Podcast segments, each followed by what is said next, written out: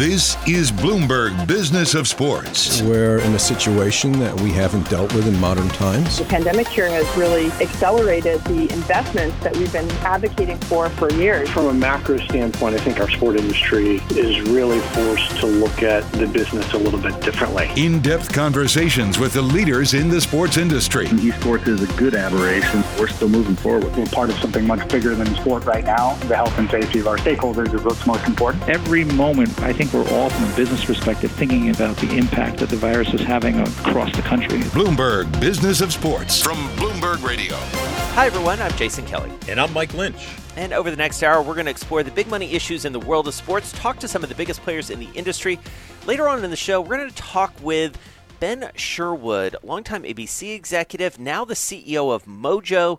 It's a new app, lots to talk to him about in the world of technology, media, and sports. But first, Lynchy, we got to talk about the big story of the week. That, of course, the car accident involving Tiger Woods. He is recuperating, recovering uh, in a hospital as we tape this on Thursday morning. Uh, we, of course, are thinking a lot about his health and well being, but we'd be remiss if we didn't talk about the industry, the economy of Tiger Woods and golf. And I think as we think about it, you know, I certainly think back to you know the Tiger that we've seen just in the last couple years bouncing back again and again. Many doubted we'd ever see it, but here it is. The return to glory. I never thought we'd see anything that could rival the hug with his father in 1997, but we just did. That will be the greatest scene in golf forever. So let's get into the business of Tiger with Gerry Smith. He writes for Bloomberg. He had a great piece this week that really distills it down. He joins us on the phone. Gerry, great to have you with us. So, talk to us about the Tiger effect on golf because obviously the first concern is with his health and safety. But if you are in any business around golf, you know the magnitude that this guy has on the game. Yeah, there's really only a small handful of athletes in sports who are as big of um, you know a ratings magnet as Tiger Woods. And if you're a TV network, you're CBS, NBC, the Golf Channel. Um, you know, it, this is obviously very disappointing. I think you know Tiger hasn't been the player that he was in his prime, but certainly all the TV networks are always hoping every time he does play that he can you know, rekindle the magic and, and get up on the leaderboard because we've seen time and time again that the ratings when Tiger is in the lead or near the lead are, are enormously higher than they would be if he's not. So, you know, this is, uh, you know, if this is the end of his career, or certainly, you know, if this takes a couple of years for him to to recover from these injuries, you know, this is uh, a setback for the TV networks. Hey, Gerry, it's Mike Lynch up in Boston. If he never plays a round of competitive golf again, will he still be, and how much of a marketable commodity will he be?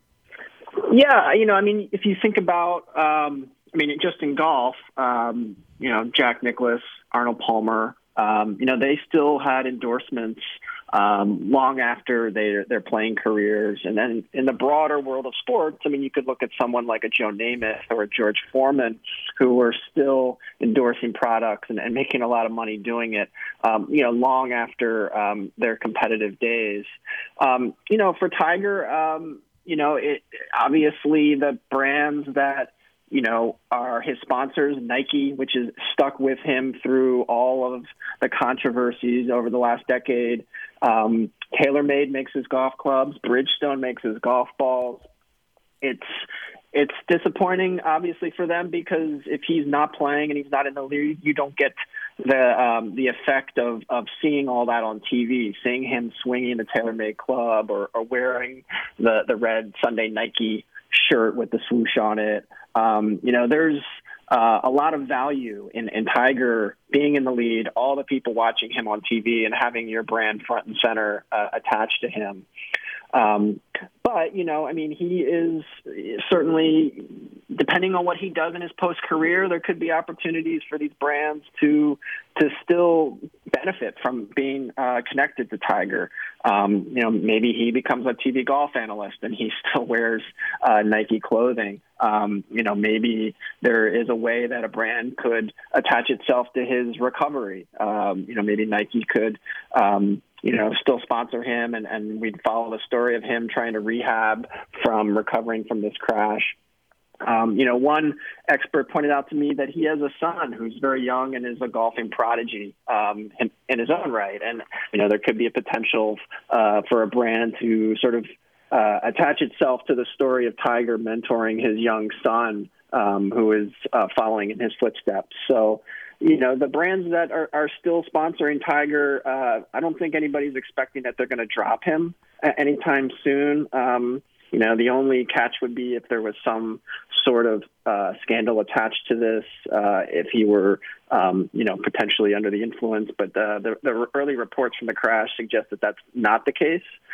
So, you know, the um, it really is uh, an interesting time, and I think the brands that have stuck with him through all these years are, are going to continue to do so, and, and could still benefit from him, uh, even if he's not competing anymore.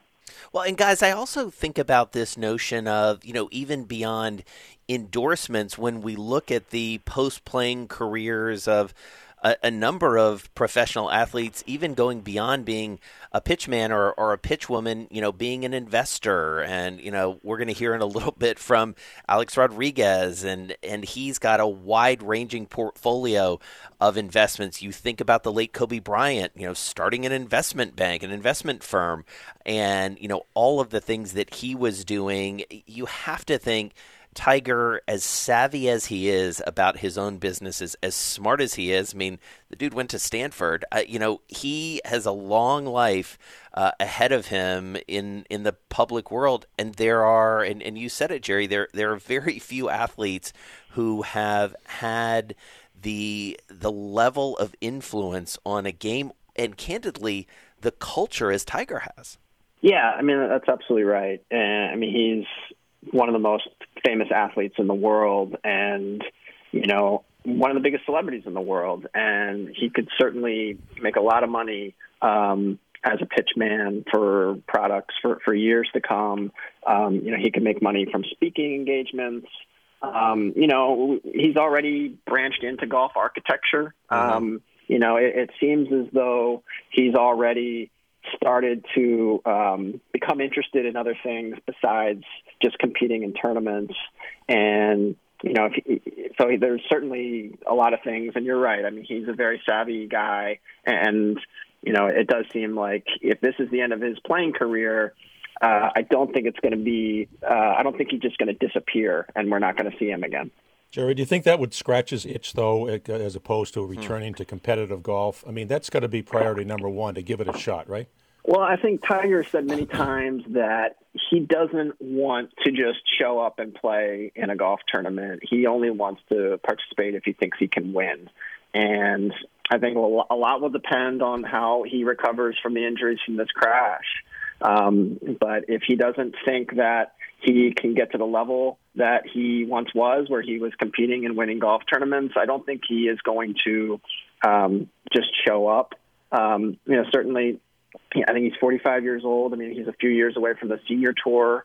Um, you know, Phil Mickelson is starting to play on the senior tour now, so um, maybe he'll play a couple senior tour tournaments. But I mean, he's an extremely competitive person, but I also think he is a very proud person and is not going to um, rejoin the tour if he doesn't think that he can win. It's interesting too, and I think both of you have, have made this observation. Gerry, you did in your piece, and Lynchy, you and I have been talking about it throughout the course of the week.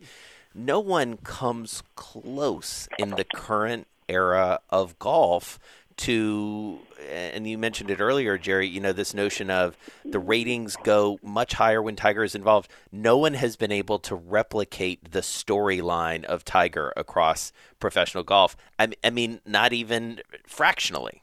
Yeah i mean i think tiger was unique in a lot of ways. I mean he absolutely dominated the game. There was no one really who even was a viable um, number two. Um, and he also had a compelling personal story. I mean, yeah. he was, um, you know, uh, a mixed race golfer at a time when the sport uh, was overwhelmingly white. It, it really still is. Um, so there there aren't uh, a lot of golfers with his personal story.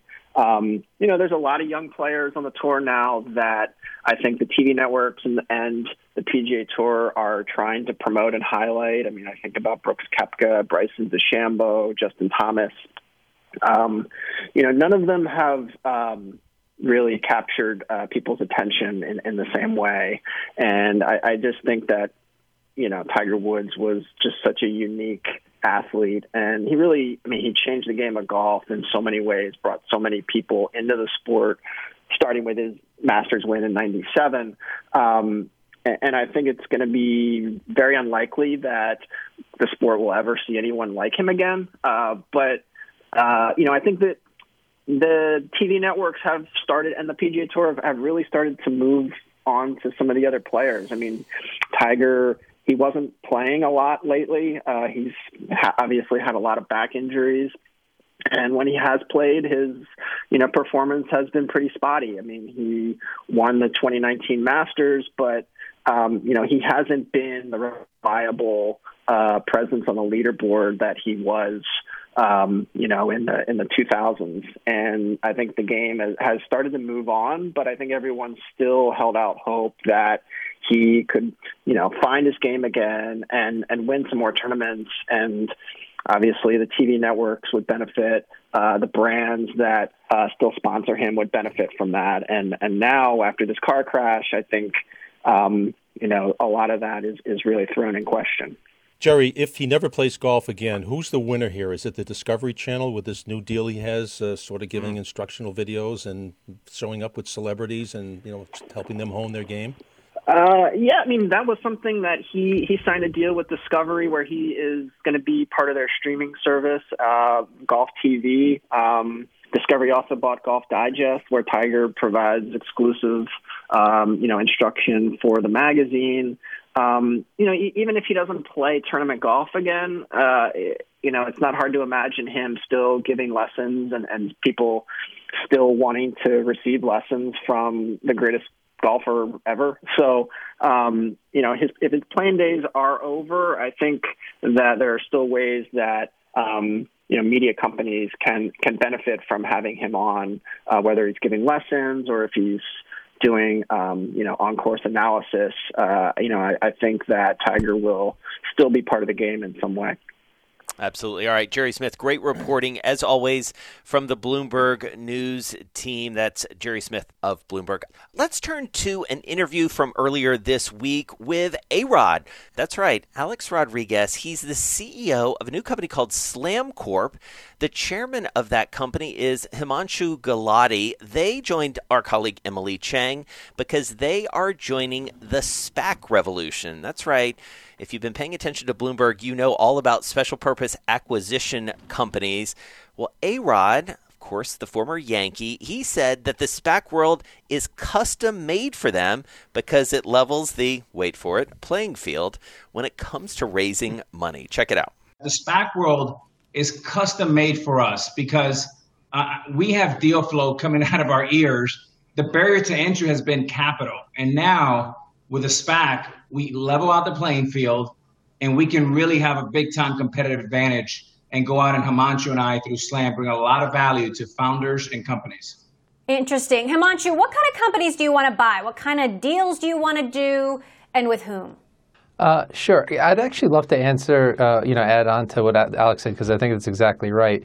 Um, when we think about SPACs, it's actually almost a, a democratic way for uh, the the retail and then certain institutions to get uh, into uh, an IPO before it happens. When you think about IPOs in general, they're they're given usually to a small subset or a subset of large institutional investors. So there's a lot of people and a lot of uh, retail and institutions that don't get to participate.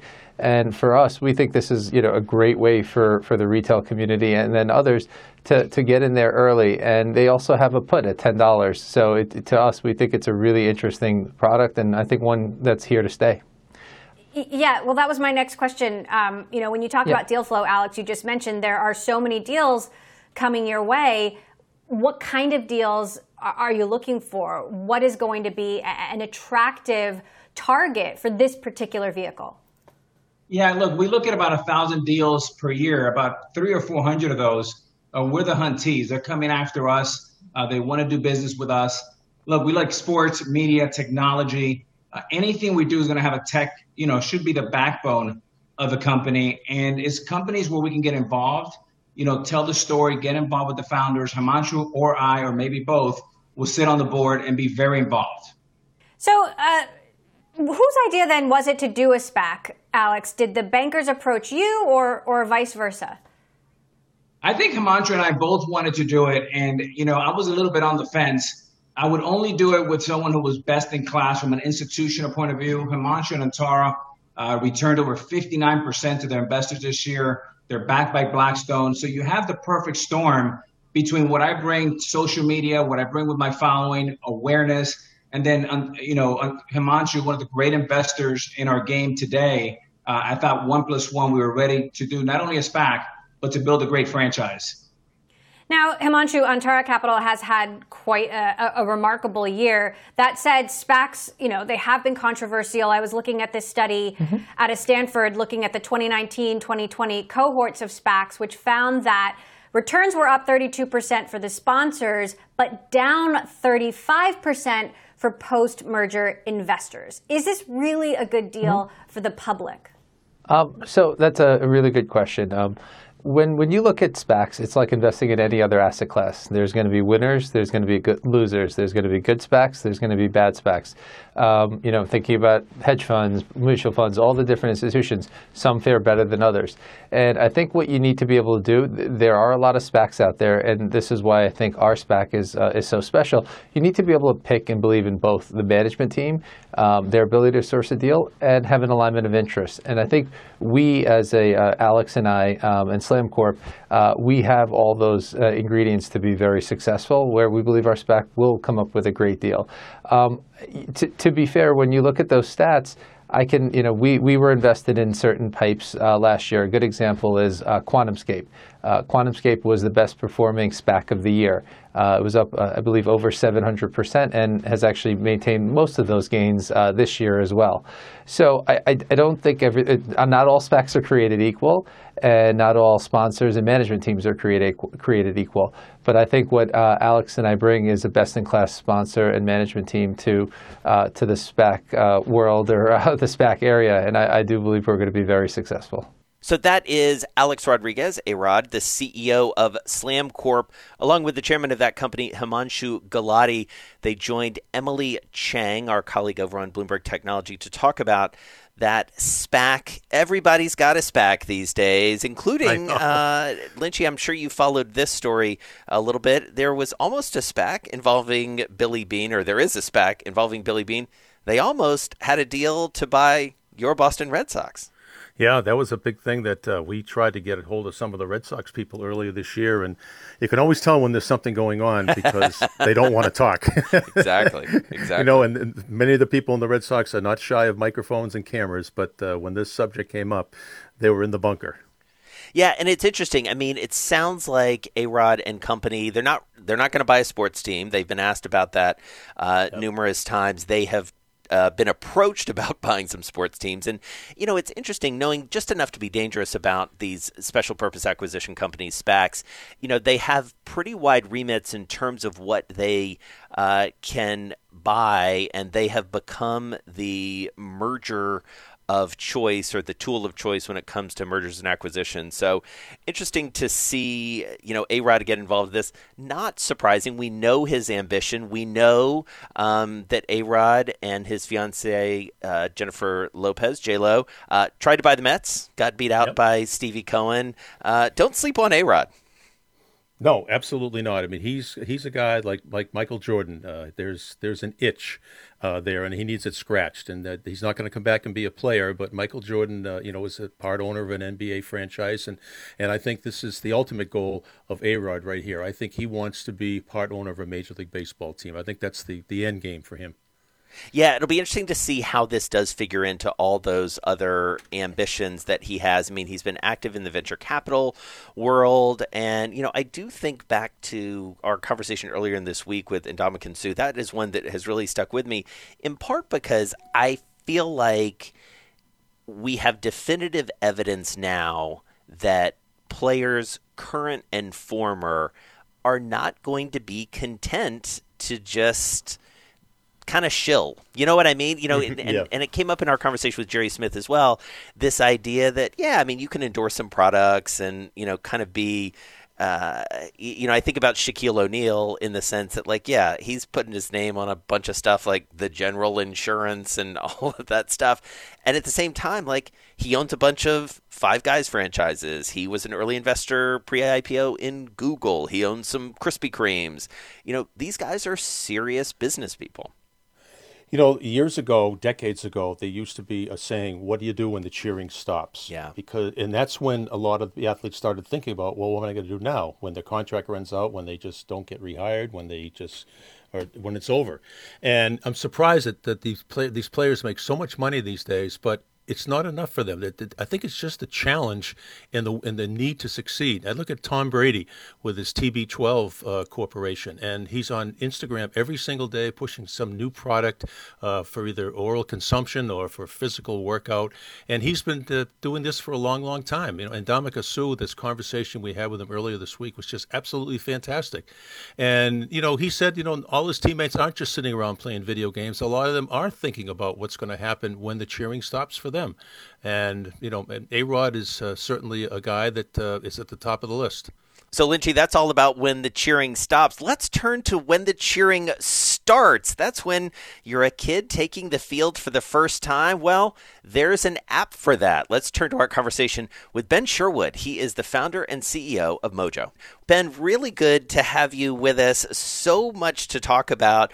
But let's start with, with Mojo because youth sports is familiar to, I'm guessing, every single person who is listening to this right now, either as a former participant, a current parent, a, a recovering parent of a uh, of an athlete, an aspiring young athlete. Tell us about the the genesis of this, because to start, this is a massive business opportunity. Well, thanks, Jason. Thanks, Mike. You both know this journey. Uh, I was on it myself, and I'm still on it. I've got boys who are 16 and 10 and I've been coaching them for the last 12 years in four different sports, and I've had the most fun of my life out on the fields of West Los Angeles and also the New York area as I've moved back and forth for different jobs, and my wife too. Joyful memories of wins and losses and rainstorms and snowstorms, and most of all, the pizza afterwards and the ice cream that somehow make all of the all the games disappear because it's always about the pizza and the ice cream.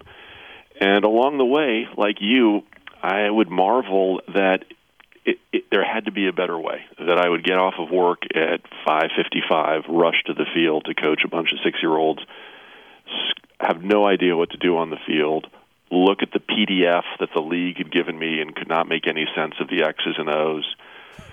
Maybe look at YouTube and find something from the Liverpool Football Club training program that was not relevant to six-year-olds and basically be left alone on the field staring at a bunch of six year olds with that terrifying look in their eyes, which is what have you got for me, coach? And you got nothing. And so I just thought there's got to be an easier and a better way. And so that's where we came up with the idea for Mojo. We are here to help make coaching more fun for parents, playing more fun for kids, and the whole experience more magical for the family. And we've got all the tools and all the answers to basically take you on the journey from age four to age 14, that sweet 10 year period, and give you, as a parent, everything you need to make this just the best years and the most memorable years, which is basically what we all want just those memories that last a lifetime. So Ben, uh, let me ask you this: Do you have uh, on this on this app? Are there professional athletes on board? Are there college coaches? Or so who were who were the people you're drawing the expertise from? Mike, what we've got on this service. It's a it's an app. It's basically a one-stop coach in a box, and you you download it from the App Store. We ask you a few simple questions, and boom, you're actually we generate your first practice for you in minutes, depending on the age group, depending on the experience level of the kids, and depending upon your own level of experience. And we worked with the world's best childhood development experts, some of the world's best coaches we worked with sort of very, very best in class so that we can give you a trusted resource. You don't have to wonder, is this right? Is this age appropriate? Is this going to be fun? It's all proven. We have hundreds of activities on the app for for all ages from 4 to 14. We start with soccer, that's important. That's our first sport. And then we will scale over time to baseball and basketball and all of the big team sports. And in terms of pro athletes and elite athletes in the background, Russell Wilson from the Seahawks is one of our founding partners. He's an investor. And we we recruited Russell not because he's a star quarterback for the Seahawks. We recruited him because he's an assistant little league coach in San Diego. Believe it or not, here's a guy who pro football player rec- drafted in the Major League Baseball draft, but he's an assistant little league coach in San Diego, and he knows the feeling standing on the third base line or the first base line. He knows that the whole system, the whole process could be so much easier for parents who coach. And we've also got two soccer legends involved from the 99 uh, U.S. women's national team, Julie Foudy and Brandi Chastain, gold medal winners twice, World Cup champions twice. Again, we recruited them not because they're legends of the soccer field. We recruited them because they're both moms. They've both lived the journey. They've both stood on the sidelines. In fact, Foudy tells a great story about coaching the pink butterflies once when she had to step in step in for the head coach who wasn't there, and she was terrified. And in fact, the team lost the game. She was mortified, humiliated, and she too feels this need to fix what's wrong with kids sports because 80% of the coaches, as you guys know, in this age group, 80% are moms and dads who are volunteering. And most of them, about three quarters of them, do not actually have any experience in the sport that they're coaching. So you're basically walking out onto a field, you don't know what you're doing we thought we could make this so much easier, stress free, hassle free, save you a bunch of time on the front end trying to prepare, and give you a much better experience on the field with the, with the kids. As an aside, my favorite uh, youth team name of all time came from one of my brothers who was playing for a coach who was asked to name his team, and he looked down at the field and said, I don't know, the herd of turtles. And that actually became their name on the schedule because that's what they looked like chasing around the soccer ball. Um, so, you know, Ben, before we got started, we were talking, you know, sort of tr- swapping notes among the three of us.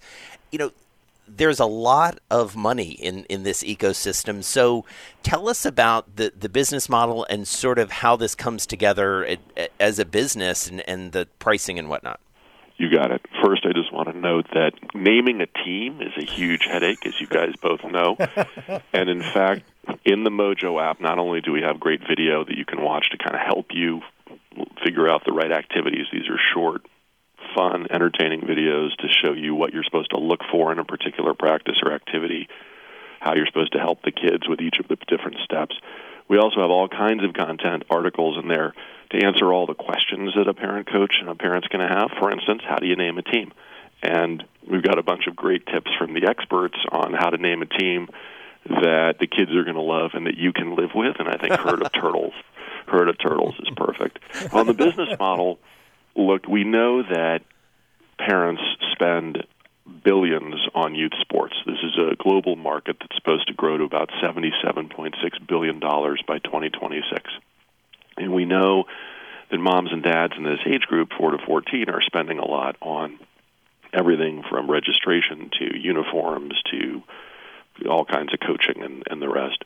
What we've done with Mojo is our view is that the playing field isn't very level and that youth sports is really divided up into haves and have nots, as you know. Families from the upper quintile, upper income families participate in incredible numbers. Something like two thirds of the families in middle class and above are playing organized sports, and only about a third of the families in the lowest quintile, low income families, are playing sports, which is unfair. So Mojo is free to anyone who downloads it in the App Store, so you can coach a whole season of kids soccer for free. One practice, one team, that's free.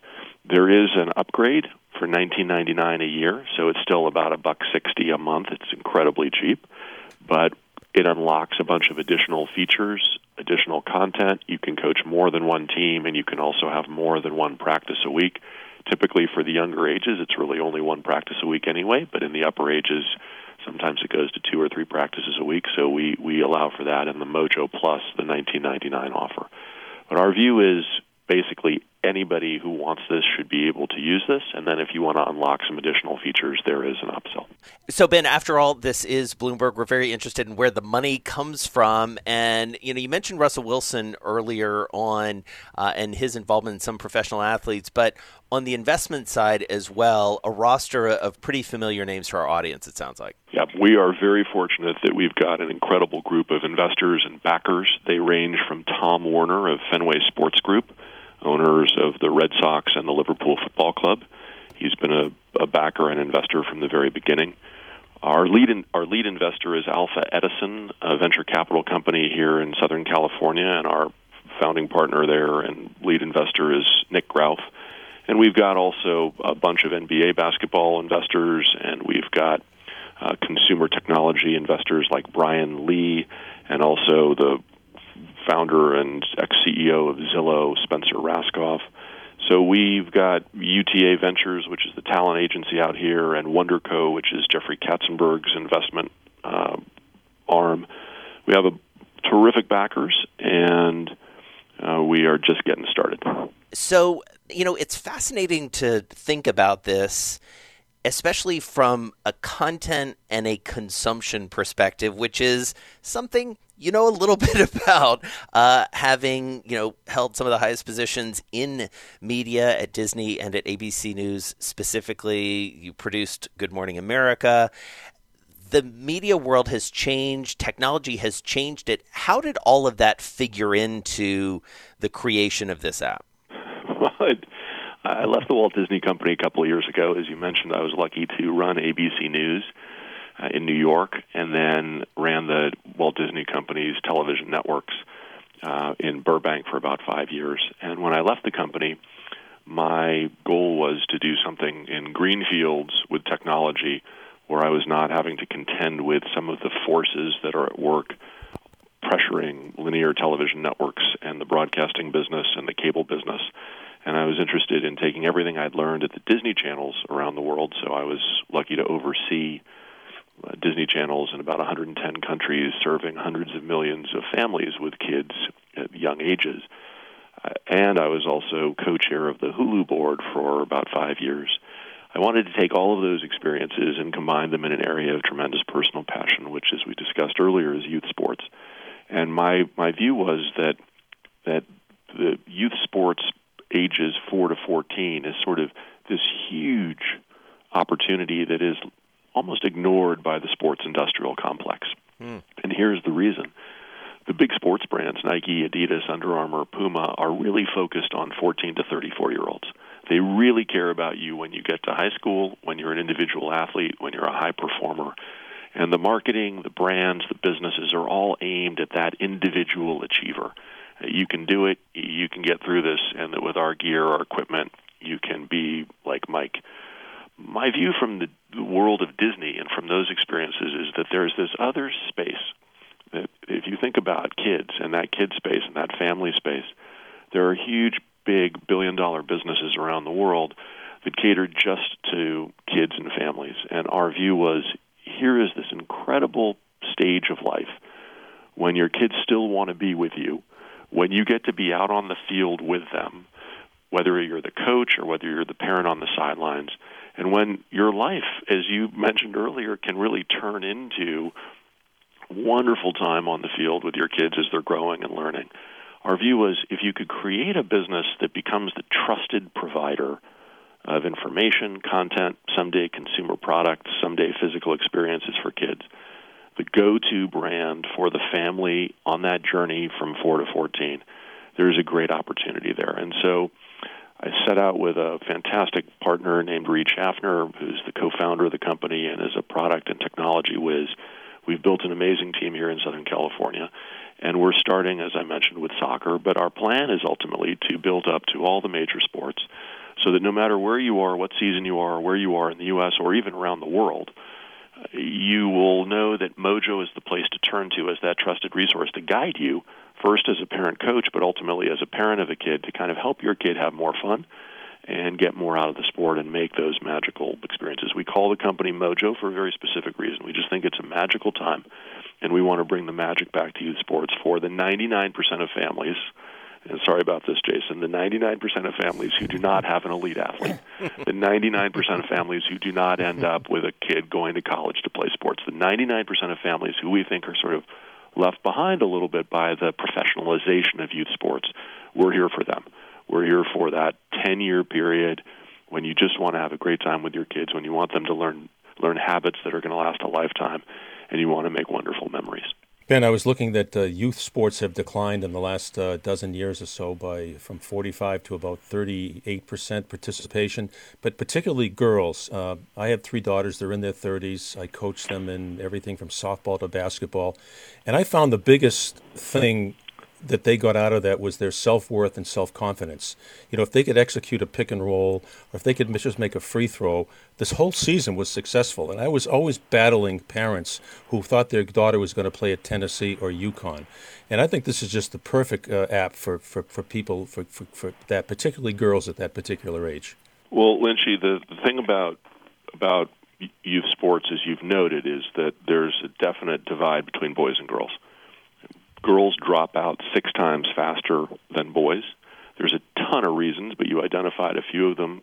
Some of them involve uh, body image and self image, some of them involve confidence, some of them involve lack of female coaches, lack of female role models. At Mojo, we are attacking that problem head on. We we believe that boys and girls should get the exact same resources. We believe that there should be an equal number of male and female coaches for them and inspirations for them in our app. And we want to actually empower moms out there who may be intimidated by getting involved in youth sports to make it easier for them to coach. See, about 75% of the coaches in the youth sports space, 4 to 14 years old, that age group, 75% of the coaches are dads. And uh, and there there are obvious reasons for that. But we want to help make it easier for moms to to step out on the field, make it less intimidating, organize it all for them. Lots of moms out there have played sports, know sports, and are ready to coach, but there are lots of moms who, who feel like it's a lot of pressure, and we want to take the pressure out of this. We want to take the stress out of it. We want to make it easy. And another big dimension of this is just the social part of this. You mentioned that a lot of your parents, when you were coaching, were expecting their kids to go to Division One schools and play play in college. And and I've written a, an article on the Mojo app and on the Mojo website, which is mojo.sport. That basically the headline is "Sorry, mom, sorry, dad, your kid's not going pro," and I think that for 99.99% of the parents who get involved in youth sports at this age, they may have dreams of a college scholarship, they may have dreams of the Olympic program, but the statistics overwhelmingly indicate that your kid's not your kid's not going pro. But there are so many benefits to sports besides going pro. Like, how about just making friends? How about just uh, get better grades in school? How about better scores in school? How about less likelihood of smoking cigarettes or getting into trouble? How about better jobs when you finish school? How about better wages? How about more CEOs or uh, youth athletes?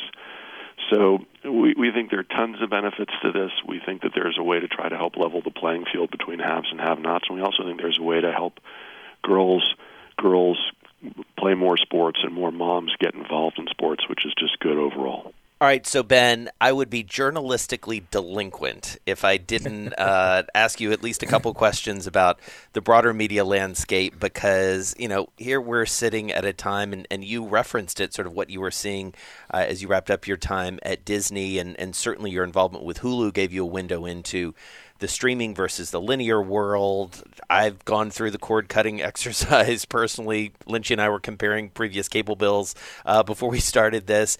What do you see happening, especially when it comes to the world of sports? Because it has been sort of the last bastion in many ways of live programming. And I know your day job now is looking at youth sports, but as you think about sports more broadly, at a time when the NFL is going to be negotiating uh, its media rights again. H- how do you get your head around where we where we are and where we go?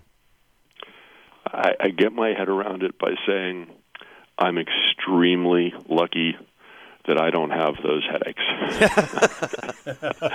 I, I, my my good friends are in the trenches fighting it out, and I think that um, it's a little bit of a cliche to say this, but I don't really know where this story unfolds and how this goes. I don't know how the NFL rights are going to be divvied up. I don't know uh, who the winners and losers will be. I, I happen to think that I think that that I believe in my friends at ESPN, and I believe in in I believe that ESPN has a great hand.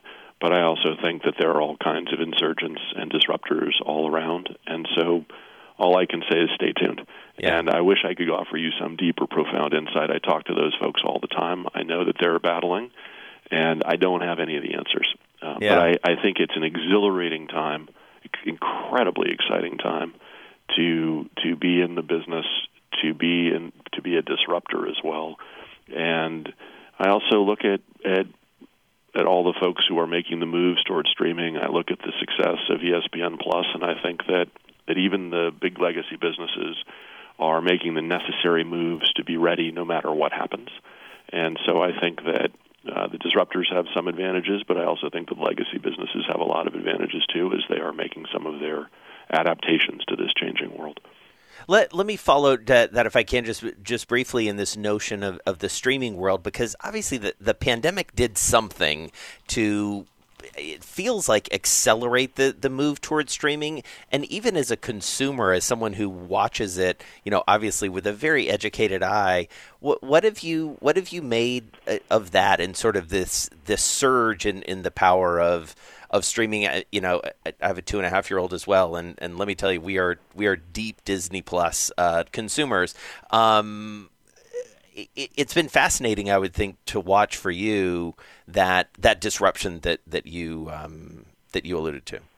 I love it, and I think no surprise that your two-year-old is locked into Disney Plus, and there's a great example of a legacy business that pivoted a couple of years ago and has gone all in it with Bob Iger's leadership. And look where they are. Disney stock is at somewhere near two hundred dollars now, and you've got 100 million subscribers, and you're on track to to a lot more than that. And that's that's a, a business that that had sort of Netflix had jumped out to such a big lead. Many people wondered if if anyone could ever catch up. Good question, but I just think that that those trends have accelerated. I would say in general, Jason, I think that uh, most of the trends that we saw before the pandemic have merely been accelerated tenfold or a hundredfold. So it's not like any of this was a big surprise. It's just that being locked up inside for 12 months accelerated a lot of different trends, especially as it related to consumers wanting to be able to watch when they want to watch, watch what they want to watch, and have their own choice and really be their own editors in chief. I think as it relates to sports, fascinating. We at Mojo thought that technology would be a friend for families, and we thought starting this company right before the pandemic, we thought that we would need to educate consumers about how great it could be to have a coach in your in your pocket, and that you could have all of this on one app. The pandemic has only accelerated the adoption of technology by mm-hmm. families, by teams, by clubs, by leagues, because of course they've faced the same challenge. And there's a lot of data that's emerged in the last few months about how teams, clubs, leagues, associations are increasingly turning to technology, and that when the pandemic is over, despite the huge pent up energy to get back out on the field and have fun and play sports, the technology is going to still be there, and there are going to be lots of uses of technology to help teams and clubs and coaches do what they need to do.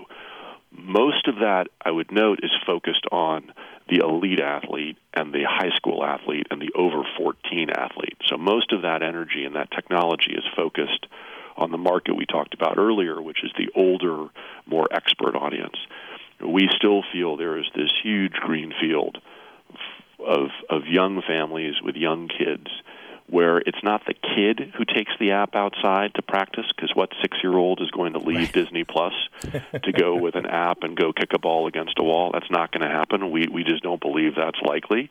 But it's much more likely that you, Jason, with an app like Mojo, would be inclined to ask your kid to go outside when when she's ready and kick a ball with you with an activity that we show you how to do that we guarantee is going to be fun and that that's one more day a week that you've got physical activity with your kid, which we think is ultimately the win for most families. Like if you, we we've lost the battle with screen time, where the typical kid in the United States is spending more than five hours a day on a screen, and that's not including not including school. Wow. So the typical kid is at five hours, not including school. Our view is battle lost.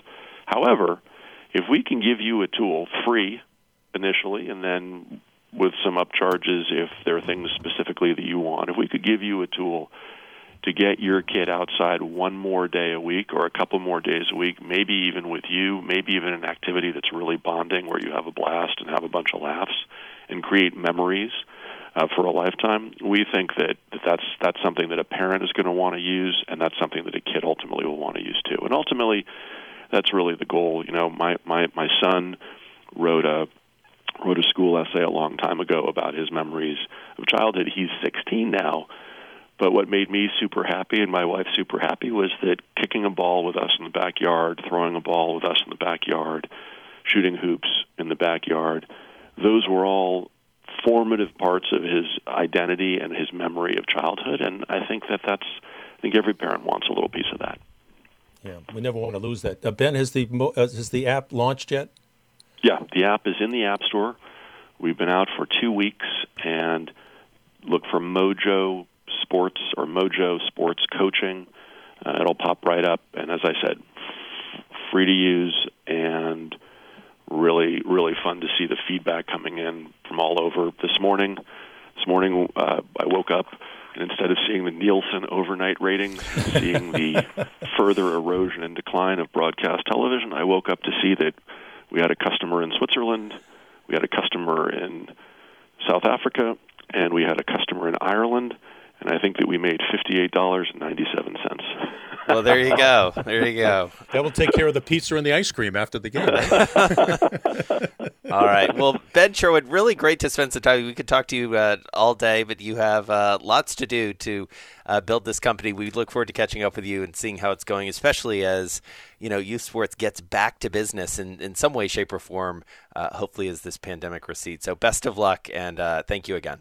Thank you, Jason. Thank you, Lynchy. Great to talk to you guys. All Thanks, right. Ben. Very enlightening. Enjoyed it very much. Thank you. So, Lynchy, that was fascinating. I feel like that is a guy yeah. who we could have talked to all day uh, given his experiences and you know a little coy about uh, you know what's going on in the media world, but gave us some hints about where he he thinks it's going. And listen, this is a media and a content company at the end of the day. Mojo is, and he clearly sees some big, as he said, kind of white space greenfield uh, opportunity here, and you and I know it as parents. There's a ton of interest and candidly a ton of money in youth sports. Well, he said it could be a $77 billion business uh, uh, very, very shortly. And uh, this thing is a, what he calls it, a one stop coach in a box.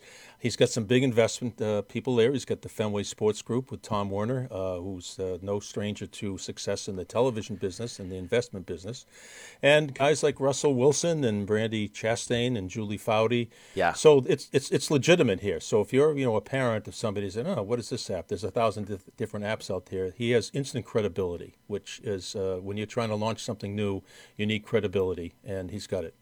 Yeah, and I and I thought he did a really nice job of explaining to kind of as you say sort of who it's marketed for you know that mm-hmm. 4 to 14 you know, getting the parents engaged, maybe getting them over the hump. I mean, I remember, you know, as a kid, my mom actually did coach one of my my soccer teams, and I think she'd be the first to tell you that that app would have been very helpful if there was such a thing yeah. as an app when I was a kid. But you know, that's a whole different sort of time space continuum thing that we can get into another time.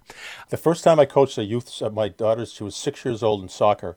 The other guy was knew nothing about soccer. I knew nothing, and they said, "Coach, let's go line up." And I didn't know how many people to put out there. So I said, let's let the other team go out there. We're going to stare at them and psych them out. And I went one, two, three, four, five, six. so it was basically like hockey: three forwards, two defensemen, and a goalie. I said, all right, let's get out there and let's go team. And then we went, that's how I did it. So it would have been perfect for me. You are off and running, off and running. All right. You've been listening to the Bloomberg Business of Sports. We're here each and every week at the same time, plus online While you're on our podcast feed, check out our interview from earlier in the week. And Ndamukong Suh caught up with us. Recently won a Super Bowl, but man, that is just the beginning. He has a business empire that he is building, one of the smartest current players we have talked to when it comes to managing their own businesses and their ambition. Catch those Mondays, Wednesdays, and Thursdays, or the archive if you so choose. I'm Jason Kelly. Follow me on Twitter at Jason Kelly News. And I'm Mike Lynch. I'm about to download Mojo right after I finish this broadcast. You can follow me at Lynchy WCVB. You're listening to Bloomberg Business and Sports from Bloomberg Radio around the world.